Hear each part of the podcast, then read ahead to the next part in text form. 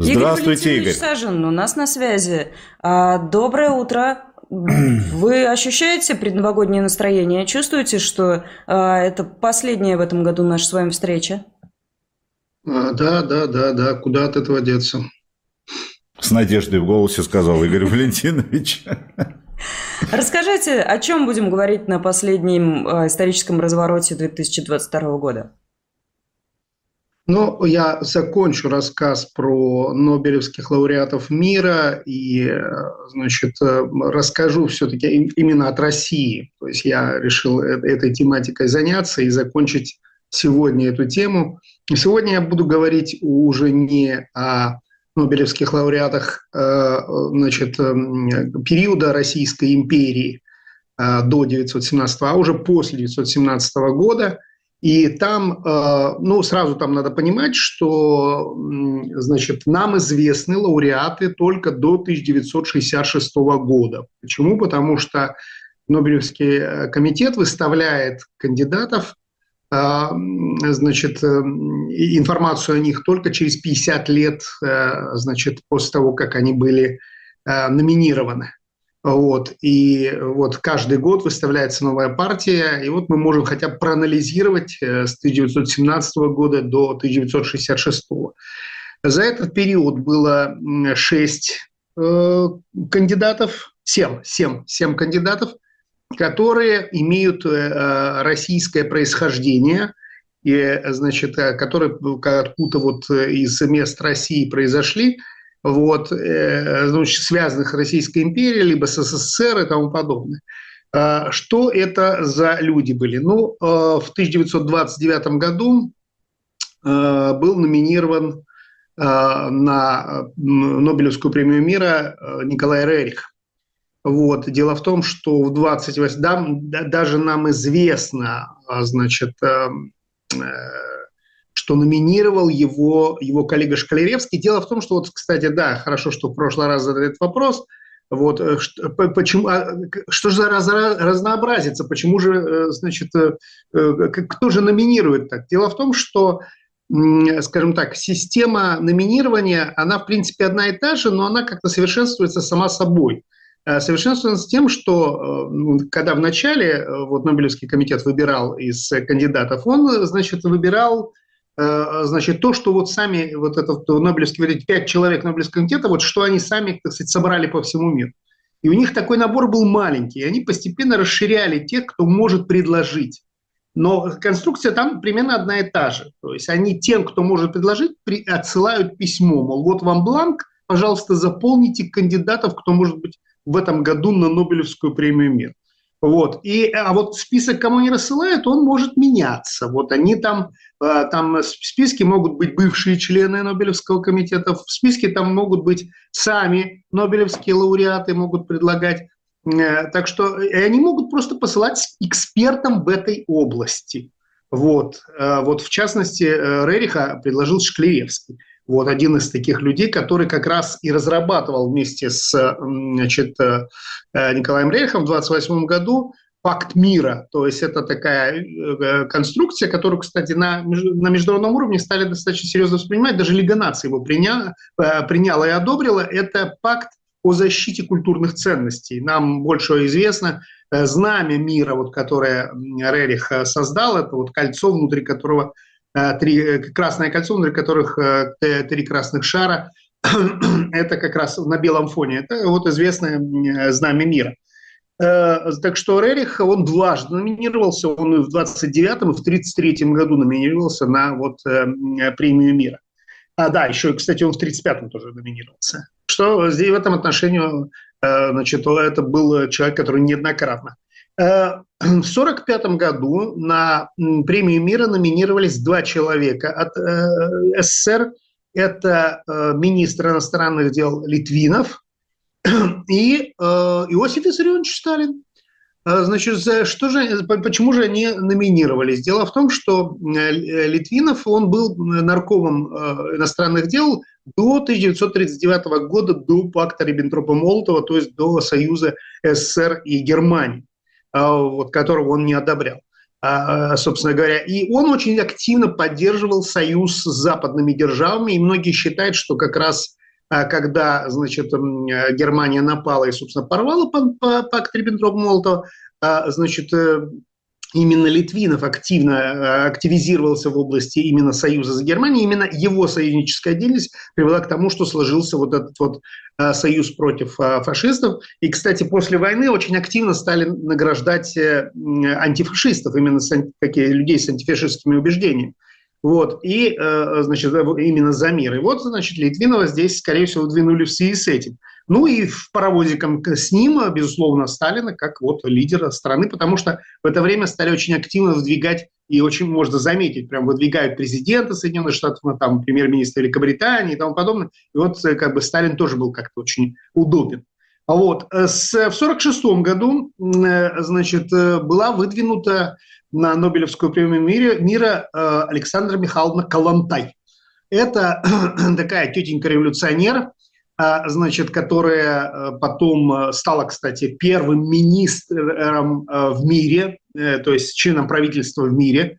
Она была в большевистском правительстве в 1918 году значит, наркомом социального, ну, скажем так, социальной опеки, социального обеспечения и тому подобное. То есть первый министр, но за, не за это ее номинировали, номинировали ее за то, что она э, добилась переговоров э, во время финской войны. Э, она была полномочным послом Норвегии и Швеции, и вот она, значит, добилась мира между Финляндией и СССР. И в последующем она сыграла очень решающую роль в выходе Финляндии в 1944 году из войны и переход на сторону союзников. Это тоже как бы номинировалось как вот как такая деятельность мира. Вот. Э, надо сразу отметить, что в 1947 году ее опять номинировали, но еще номинировали, это не значит, что ей, ей дали. Нет, им не, я говорю про, пока только о номинировании. Вот, э, значит, в 1948 году у нас опять два человека номинируются от СССР. Это, э, значит, тот самый нарком внутренних дел, который был после Литвинова, это Молотов. И, значит, опять же, с ним паровозиком Иосиф Виссарионович Сталин. А почему же Молотова номинировали в 1948 году? В основном за деятельность в Организации Объединенных Наций. То есть э, он там был э, представителем делегации при формировании э, Организации Объединенных Наций. Он и активное участие принимал во всех создании документов. То есть как раз вот за деятельность в Организации Объединенных Наций. Вот. Но, опять же, это провально. Э, дальше был очень большой перерыв, и там никого от СССР э, не утверждали. И в 1956 году вдруг э, вылезают два человека, они номинированы в один и тот же год, очень странных человека. Один из них более-менее подходит, а другой очень странный. Это Феликс Керстон. Значит, что это за человек такой? Дело в том, что он родился просто на территории Российской империи, но он был, да, вот его портрет, личным массажистом Геринга. Ой, Гиммлера, прошу прощения, Гиммлера, личным массажистом Гиммлера. Значит, э, э, очень... Дело в том, что после войны э, он как-то ухитрился раскрутить идею того, что он очень активно спасал евреев во время войны именно своей близостью к вот, лидерам Рейха. Вот. И потом, правда, разобрались уже после, много после вот этого его номинации и тому подобное, разобрались, что много, много им было придумано, хотя многие до сих пор уверены, и, кстати, он имел некоторые национальные награды других стран, например, Дании. Он имел награды за именно спасение евреев, что вот он как раз за свою, э, так сказать, вот эту вот массажную деятельность, э, многие евреи были им спасены. Вот. И именно вот это вот за спасение людей от Холокоста он как раз и э, номинировался на премию мира. В этот же год еще один российский человек, родившийся на территории Российской империи, Евгений Релгис, значит, был номинирован тоже на премию мира. А, ну, ну здесь была основа. Дело в том, что он был такой пацифист, очень активный и а, значит, э, такой антифашист очень активный. И как потом он бежал, он жил в Румынии, он бежал от э, фашистов в Уругвай, и, собственно говоря, всю остальную жизнь жил в Уругвае. Но он был известен тем, что он как раз э, был как бы человеком, который создал, значит, вот эту такое было движение мир во всем мире. И вот его как активного сторонника вот движения «Мир во всем мире», его, собственно говоря, и, насколько я понял, кто-то, один из его друзей попал, вот как раз ему пришел этот формуляр с предложением заполнить номинантов, он как раз его направил как раз вот в эти, эти самые номинанты. А, значит, э, потом у нас опять длиннейший, э, длинный провал, и у нас, наконец, э, появляется номинант, который проходит и становится, значит, именно лауреатом премии мира. Это Андрей Дмитриевич Сахаров, физик-ядерщик. В 1975 году он становится. В основном причина одна. Дело в том, что этот человек, практически создатель термоядерной бомбы, Э, водородной бомбы, значит, э, в, СССР э, начинает, ну, практически он идет по пути Эйнштейна, то есть он начинает вдруг обращаться к правительствам, и в том числе правительству СССР, о том, что, извините меня, надо думать, ребята, вы так можете уничтожить мир, он выпускает статьи, связанные с этим, СССР этим недовольна, его преследуют, но тем не менее, значит, кто-то из друзей, которым попал формуляр, они Э, направляют его вот э, как кандидата. Э, и он получает именно за свою вот такую вот в, как, в какой-то степени диссидентскую деятельность, в том числе и за то, что он стал одним из первых проводников концепции прав человека, идей гуманизма в СССР, и выходил на именно обращение к, не только к властям СССР, но и ко всему миру о том, что надо добиваться, как его называлась работа, прогресс Э, э, мир, прогресс э, и права человека. То есть надо добиваться мира, надо защищать права человека и тому подобное. Вот. Ну и, значит, в 1990 году у нас снова появляется еще один кандидат, который проходит и становится лауреатом премии мира. Это президент СССР Михаил Борисович Горбачев.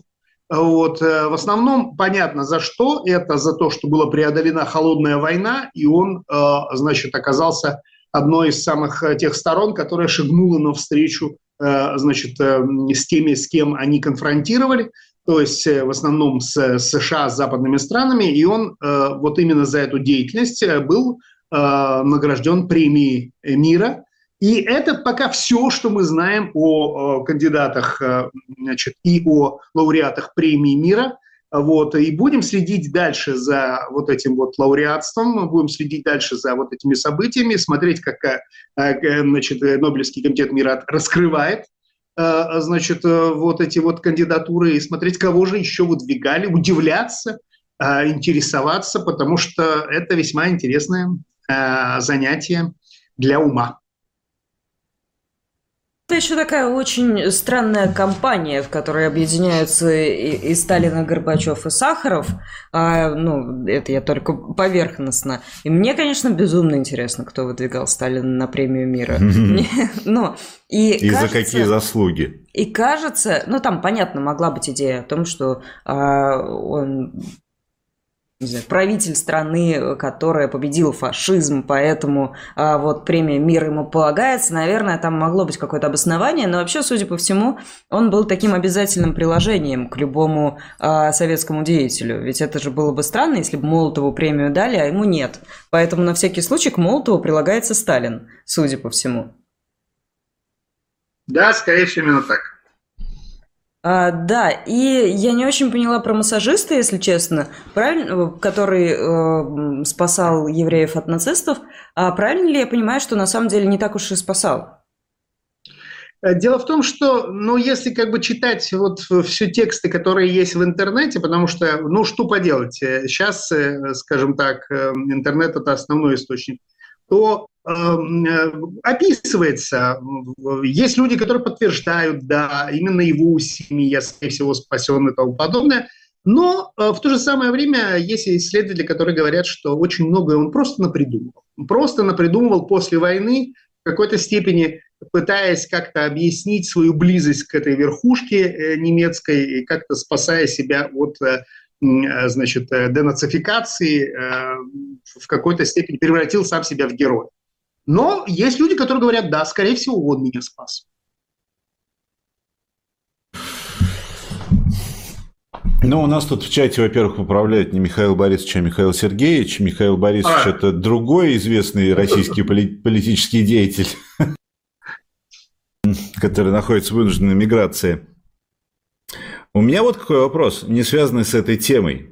Игорь Валентинович, мы тут э, рассказывали, что в Самаре сегодня празднуют изо всех сил праздник, для некоторых людей это все еще праздник, столетие со дня образования Союза Советских Социалистических Республик. Вы праздновать планируете? Нет, что. Я очень э, дифферент. Для меня все эти даты, связанные со столетием чего-то и тому подобное, это все историческая основа, которой надо внимательно приглядываться, понимать. Э, мы же понимаем, нам, э, вот скажем так, у, у человечества есть две концепции. Золотого века, который был до, и будущего рая, который будет после. И нам как-то вот, когда нам неуютно, мы пытаемся вот это, э, как бы взять и заменить вот эту реальность верой в то, что в будущем будет хорошо, или в прошлом было хорошо, а мы все, гады, вот, э, извините, спустили в унитаз. Вот, и вот нам, нам бы сейчас туда вернуться. Ребят, я жил в СССР, я знаю, что такое СССР, я знаю все его элементы, особенные, все нюансы. И еще раз повторяю, значит, э, вот это вот состояние, что, что там вот это был рай на земле, ну, ребят, не совсем. То, что действительно не замечали, допустим, национальности, да, такое было, но при этом, э, извините меня, э, были вещи, связанные в том числе и с национальностью, которых стараются не упоминать, не рассказывать, то, что преследовали религии активно, очень активно. Поэтому, знаете, вот для меня это историческое событие. Оно было там. Да, вот образовалось, да, вот была попытка создать идеальное государство. Да, верили, что это возможно. Э, ведь создавали СССР с концепцией о том, что в будущем будет мировая революция, и, собственно говоря, весь мир окажется. И это, кстати, концепция э, одной из вариантов мира. Давайте совершим мировую революцию, и мир во всем мире наступит. Не с кем будет воевать. Все же будут одинаковые, все же будут пролетарии. Поэтому вот, собственно говоря, э, вот такое вот стремление к миру. Что для меня это все объект исследования, а не объект какого-то восторга, каких-то эмоциональных переживаний. Да, это мое детство, а, раз, а детство всегда, оно все-таки более радужное, чем извините меня, реальность, с которой ты думаешь, блин, что ж там завтра будет, блин, как же там, ну до чего ж довели, ну и тому подобное.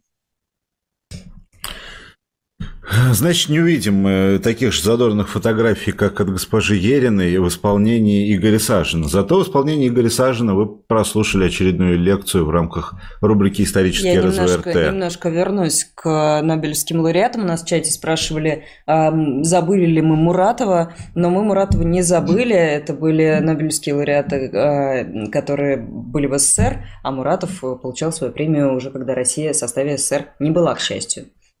Я опустил и Муратова, и э, мемориал в том отношении, что, э, друзья, это все знают, это уже есть.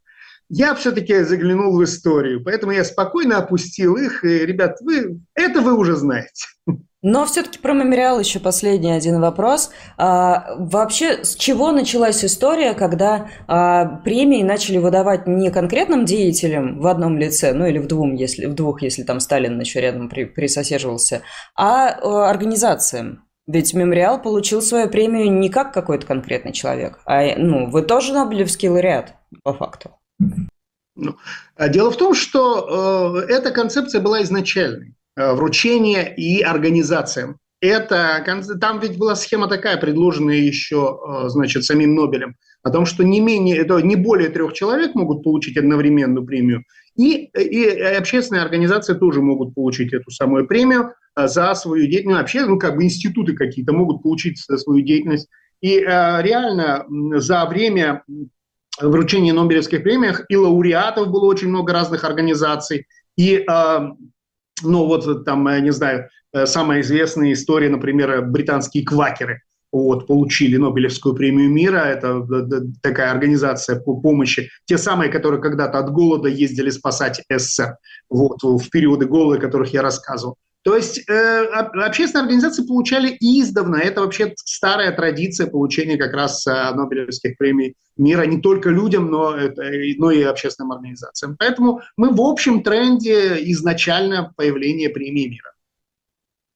Спасибо большое. Это был Игорь Валентинович Сажин, а, который практически весь год радовал нас историческими лекциями. Я надеюсь, продолжит радовать нас в следующем году. А, благодарим, поздравляем с наступающим, если это вообще уместно, и ждем вас в 2023. Ну и желаем, конечно, чтобы 2023 был гораздо лучше, чем уходящий. Хорошего Но Нового он года. Будет, он будет не лучше, поэтому извините меня, поздравляю вас с будущим годом, но его придется пережить. Он будет хуже? Да. Несколько человек нам уже это говорят, но я продолжаю надеяться и желать. Простите меня. Я желаю, чтобы произошло чудо, и ваши прогнозы не сбылись. О-хо-хо. Спасибо большое, Игорь Валентинович. До новых встреч. Да. До свидания.